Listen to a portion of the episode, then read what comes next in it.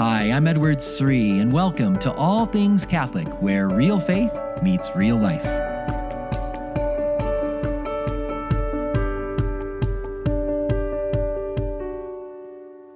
Do you have a situation going on in your life right now that seems a little dark?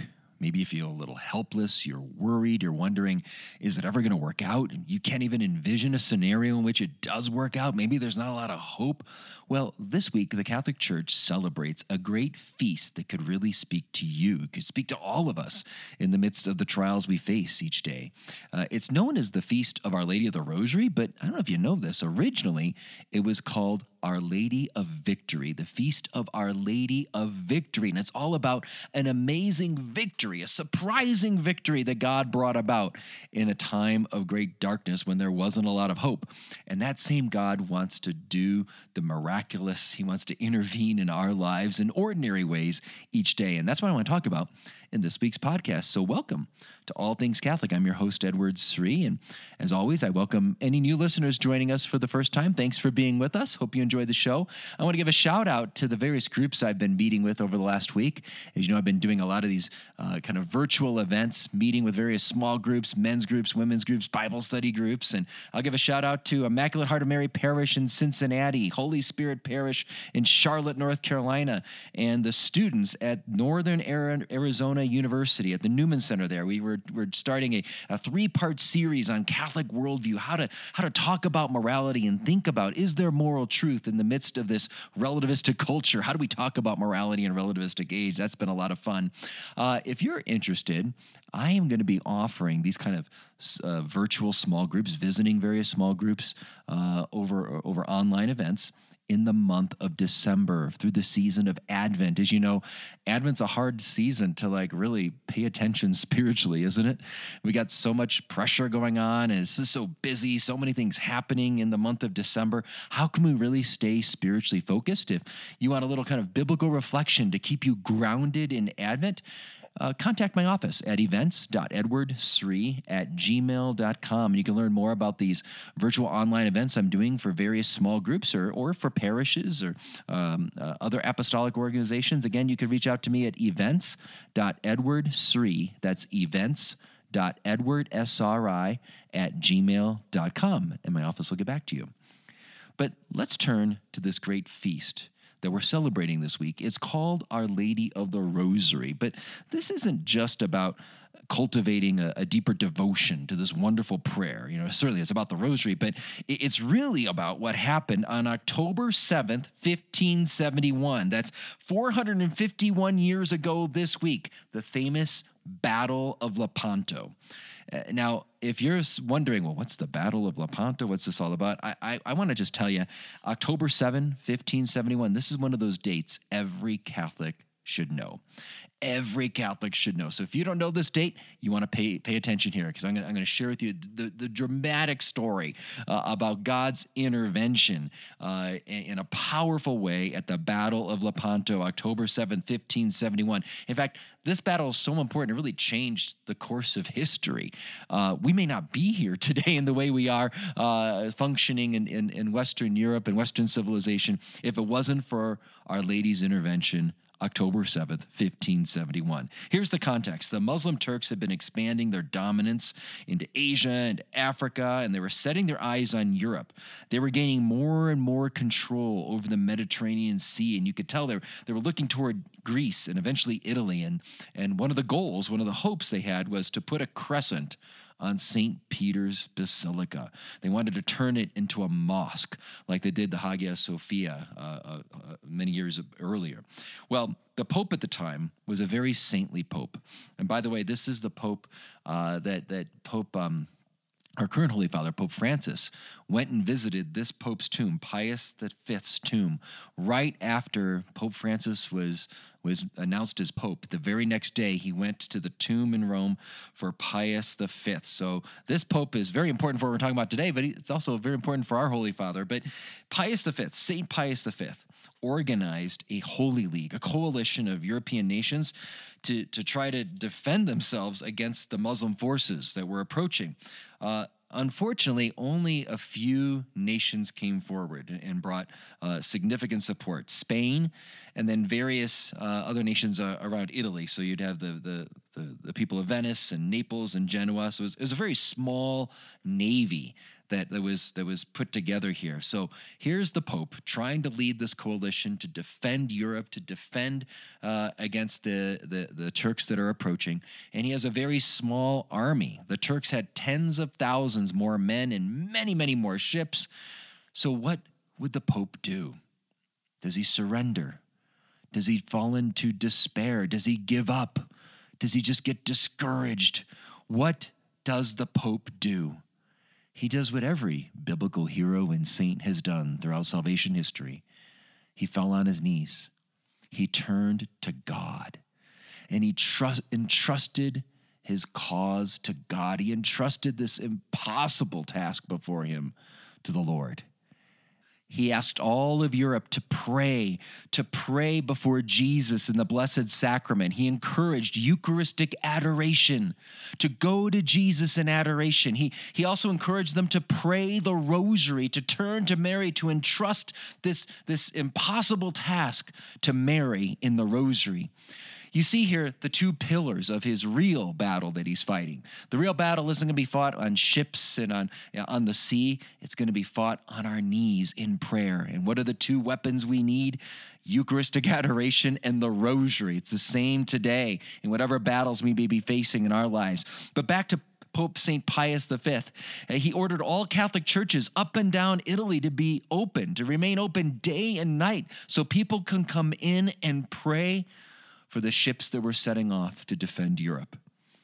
On the eve of the battle, the soldiers themselves fell to their knees. They prayed the rosary together. They received the Eucharist one last time, and many of them went to confession. And then the morning of the great day of the battle, October 7, 1571, the Holy League ships set off to meet at the Battle of Lepanto. And there they were in a formation that was like the shape of a Latin cross. And when they saw the Turkish ships, the Turkish ships were in a formation like a crescent. And as the battle began at first, the Christian ships, the Holy League, were rowing against the wind, and it was a lot harder, but it was believed it was at that moment that Mary intervened. Through her prayers, the Holy Spirit came through and the wind changed directions 180 degrees. And now they were able to go with full force toward the Turkish ships. And in the end, we know who won. But Pius, the, Pius V, the Pope at the time, didn't know. He didn't get any message. They didn't have Twitter back then. He didn't get a text message from Don Juan, who was leading the ships there for him in the, in the Battle of Lepanto. He was in a meeting in Rome, meeting with the Vatican treasurer, and suddenly he stood up and looked out the window. And he said to the treasurer, This is not a moment for business. Make haste and thank God, because our fleet at this moment has won victory over the Turks. It was believed he had a vision right at that moment, a vision of the great victory. And the bells began ringing in Rome. It was kind of like V Day. If you think about when World War II ended uh, and the great celebration, everyone just coming out and hugging each other and celebrating. Well, well, that's what was happening in Rome and then throughout all of Europe. And to thank Our Lady, Pope Pius V dedicated this new feast day, the Feast of Our Lady of Victory. Eventually, it was changed to Our Lady of the Rosary. But I want you to know this historical background because it tells us something important. It tells us that when we face situations that we think are impossible. We face situations that we're just not sure how it's going to work out. And it could be a health, a health battle we're fighting. It could be a, a, spiritual battle we're fighting in our own souls. It could be something going on in our families, in the office, whatever it is. We should just entrust these things to God and put them in Mary's hands, to entrust them in a particular way in the rosary.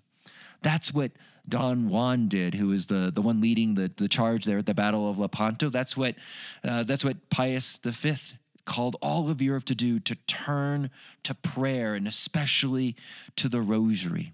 And so I want to encourage us. I'm going to give some practical tips here on how we can entrust the difficulties in our lives to Mary in the Rosary and find great encouragement. Well, I want to speak first to those who maybe don't pray the rosary that regularly. Maybe you're familiar with this prayer, you've heard about it, maybe you've prayed it a couple times, but maybe you haven't prayed in a long time, and certainly you don't pray it on a regular basis. I want to give you a couple practical tips. First, trust the heroes of Lepanto. they all fell to their knees in, in the face of, of many more ships and many more soldiers than they had. Uh, they fell to their knees and turned to the rosary. And it wasn't just the heroes at Lepanto. It wasn't just Pius, St. Pius V. It's saints throughout history have always turned to the rosary. I think of one of my favorite heroes in my lifetime has been St. John Paul II. Did you know how important the rosary was to John Paul II? But it wasn't just a, a nice pious devotion. No, no, he, he wrote very openly. He came out with a letter, an apostolic letter about the rosary in 2002.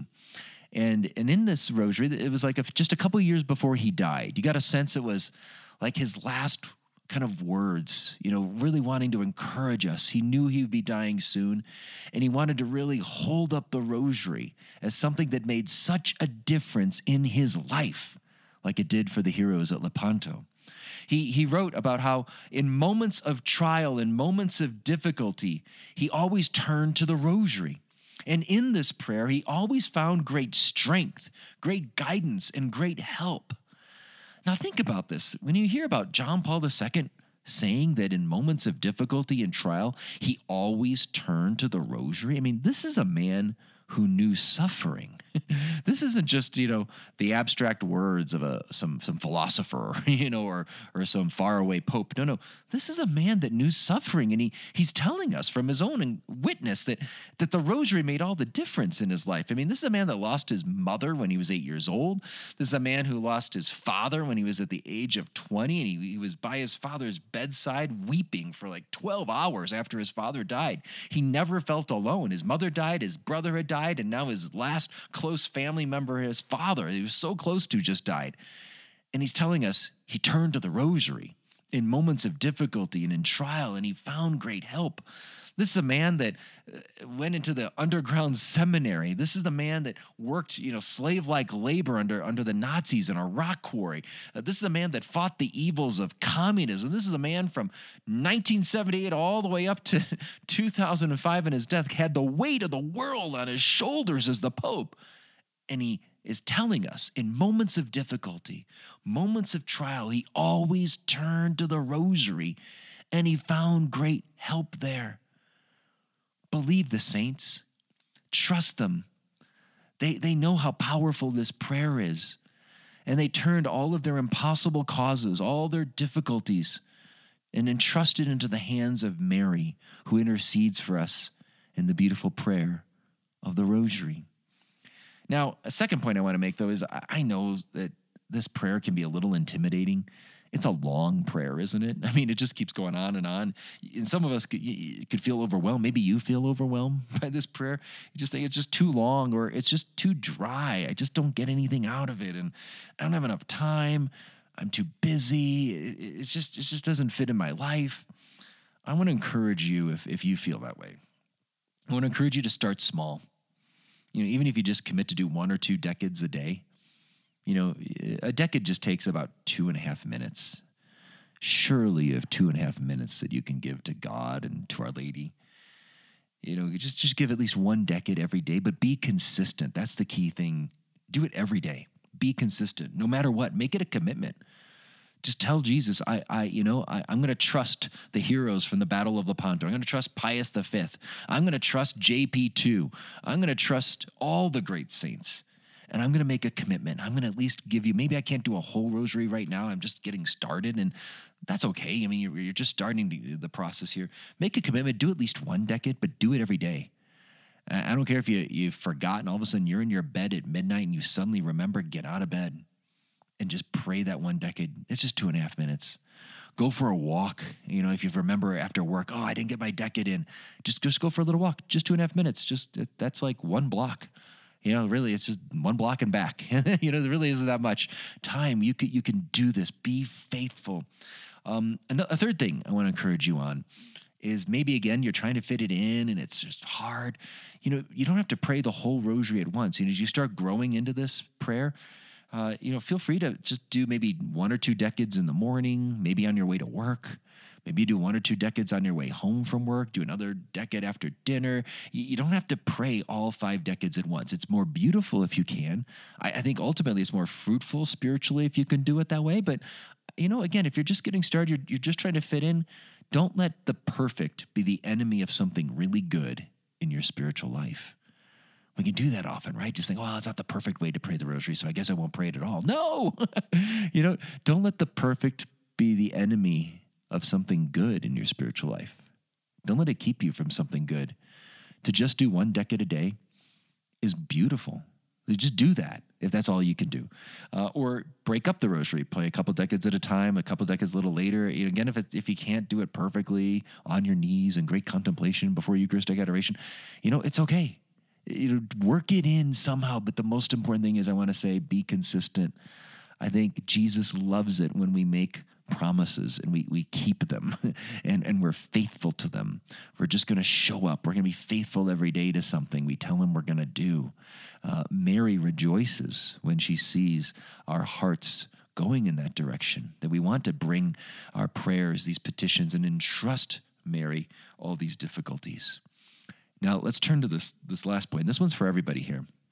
Um, whether you're you're you're brand new to praying the rosary or you haven't prayed in a long time or you are one of those devotees of the rosary you're just really good at praying it every day god bless you for that. That's awesome. I want to encourage you view everyone view this prayer as like a portable chapel. You know keep a rosary in your pocket. That's a wonderful thing to do. If you don't do that just have a rosary put in your pocket most most people carry a cell phone in their pocket i tell you a rosary is more valuable than a cell phone uh, a cell phone isn't going to help you spiritually. It oftentimes is just going to distract you. you know, I, don't get me wrong. I, I, sometimes pray Magnificat off my phone and all that. You can use it for some good, but the rosary is powerful. You want to keep the rosary in your pocket because any time of need, you can pull that prayer out. You're on your way home from work and you just came out of a really rough meeting and you're wondering, oh, I wonder, we've got this big problem at the company. How is this going to work out? What are we going to do?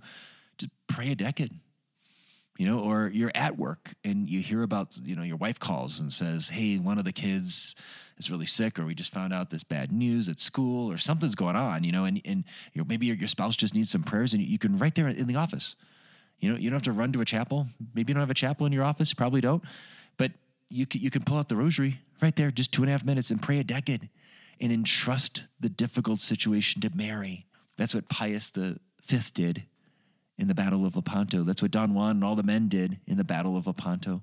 Turn to this prayer. That's what JP2 did in all moments of difficulty. It's like a spiritual sword that you carry in your pocket, and you can use it anytime.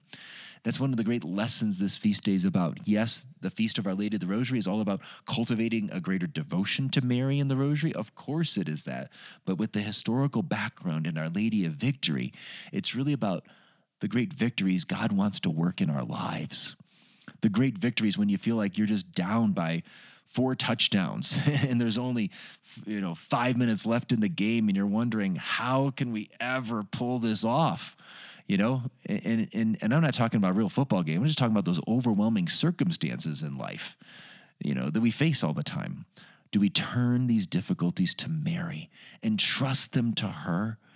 And we may not get a miracle in the way that we think it's going to work out.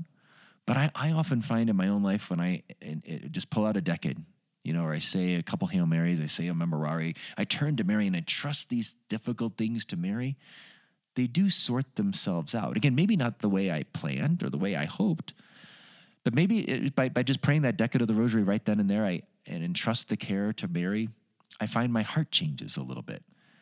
And I feel more resigned. I, I accept that, okay, I'm not going to get what I wanted, or it's not going to work out the way I hoped. But I find my heart has greater peace. That's really good. That's what that, that's a victory that that Mary and Jesus can work in my heart. You know, so whatever our cares are, turn them to Mary in the rosary, and she brings them to the one person who makes all the difference, and that's her son Jesus.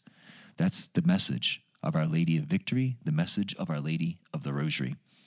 Thanks so much for listening. And again, uh, you can always reach out to me if you want to learn more about those Advent little mini retreats I'm going to be offering, online little sessions where I can come meet with your group. You can reach me at events.edwardsri at gmail.com. That's events.edwardsri at gmail.com. Thanks so much, and God bless.